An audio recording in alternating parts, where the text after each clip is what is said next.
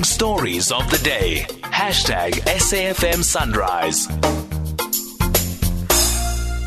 Government has now said it will appeal Friday's court ruling that ordered it to make sure that schools, hospitals and public stations are exempt or protected or isolated from load shedding. The Public Enterprises Ministry says it's concerned that implementing this ruling would basically threaten the national grid. In other words, as I understand their argument, if they had to exempt all of these facilities, there would be, well, really no load shedding, and Eskom implements load shedding to stop the grid from being overloaded and to prevent a national blackout.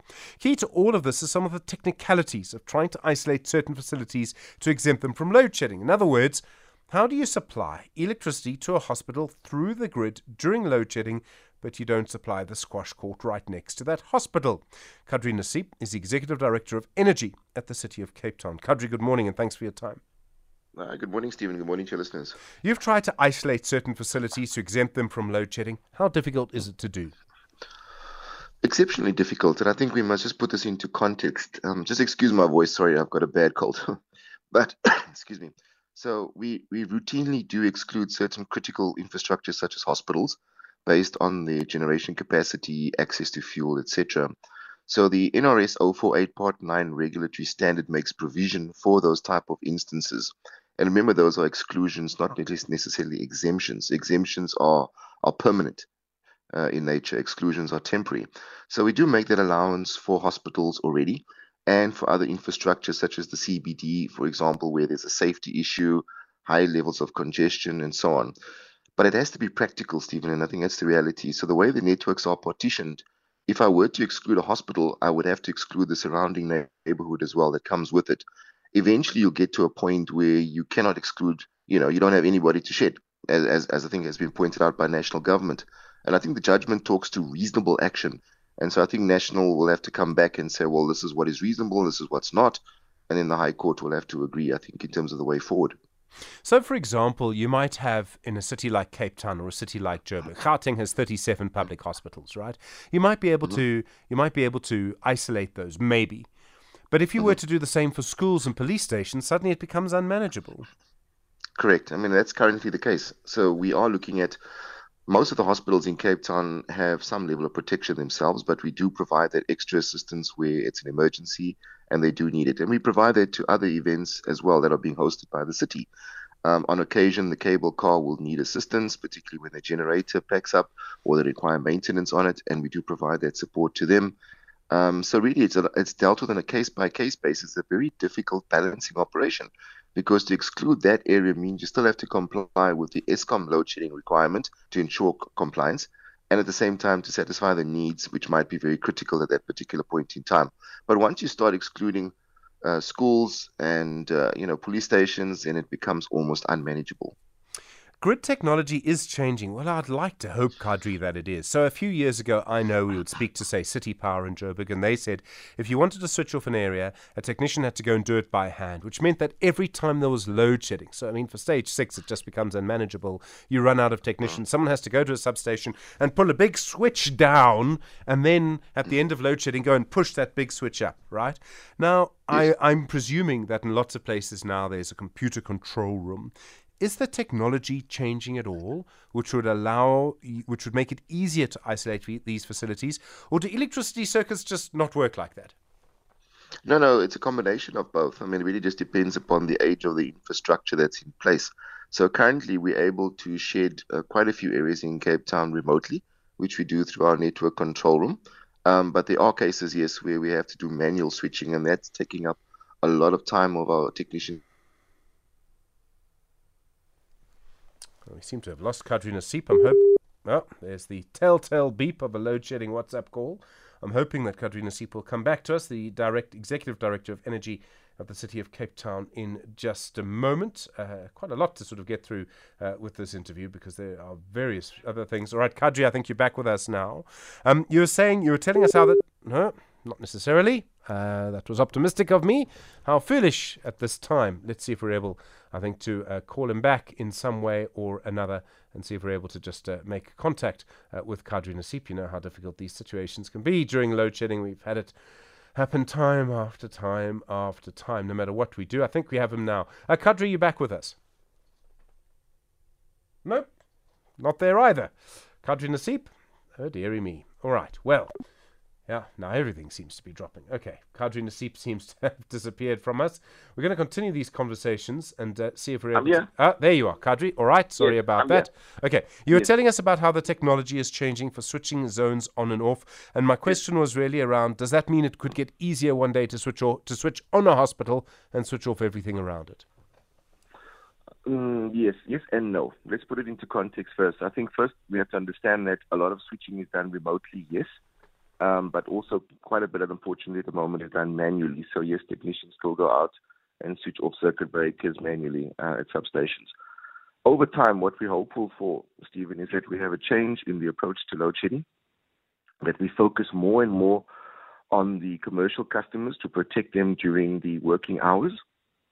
And then we switch over to the, the nighttime to protect the residential customers.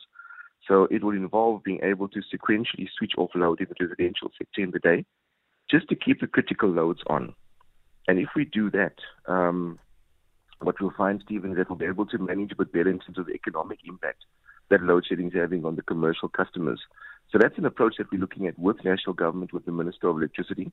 And we're quite hopeful that we're going to be come up with a project um, with Cape Town as the pilot, to see if we can't change the way we think about how load shedding is implemented, particularly at higher levels.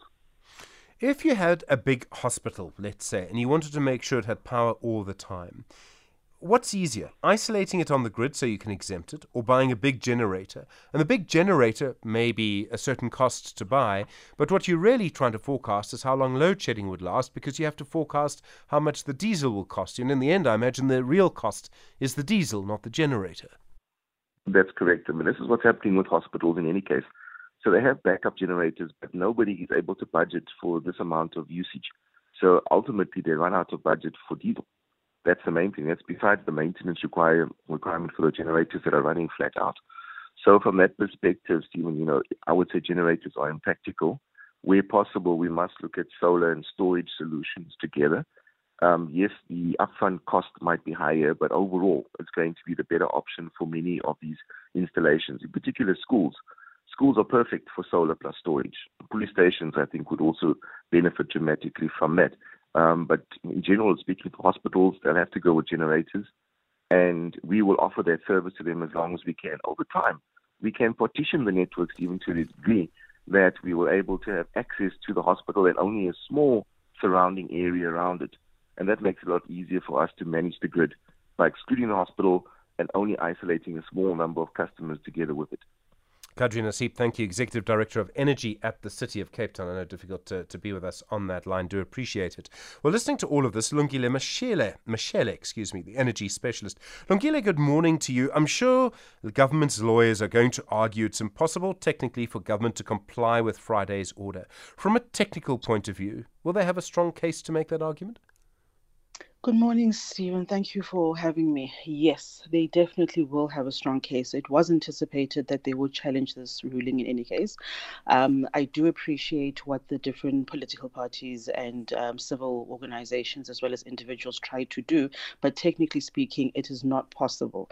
Um, what the only option you have at this point is to basically buy them generators, you get solar plus battery, you find all kinds of innovative sol- solutions to provide provide them with electricity. The cost or issue then becomes very, very important, the capital cost, but also, as you've just mentioned, the operations and maintenance cost as well. Who is going to bear those costs? I don't think D P E has, has that kind of budget. Um, for the most part, the departments of health have been carrying their own clinics and their own hospitals, but they've been failing as well. It would just be impossible to forecast the cost of diesel. There are just too many variables. You don't know how long it would go on for. You wouldn't be able to, government would lose the ability to budget. And I mean, we can't have that, can we?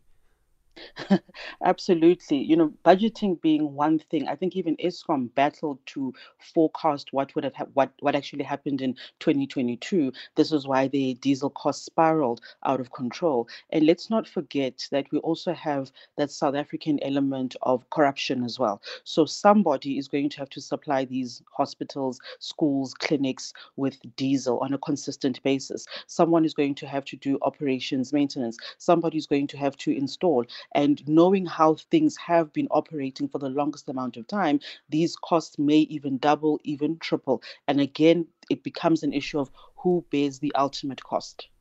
We're seeing stage six at the moment. Uh, yesterday we spoke to Vali Padiachi, who's sort of in charge of the specifications around sort of, you know, beyond stage eight. What are you expecting this winter, Lungile? Um, we do know that for the last two, three months, there have been instances where we've been load shedding above stage six, at stage seven, at stage ev- at stage eight even. Eskom have not confirmed this, and in their defense, they, they said that they do not want to confuse customers, but the numbers are there. Um, we know for a fact that, sta- that winter is going to be extremely brutal. Minister of Electricity has told us that we're expecting about one hundred fifty days of excessive load shedding. Now, mind you, our load shedding consists consistently started in September of last year. We had a reprieve on Christmas Day as well as Boxing Day, but it's been flat out throughout. I would say stage six consistently and perhaps even above. Um, it's going to be a very brutal winter. Lungile Mashele, thank you very much indeed as always. Really do appreciate the time.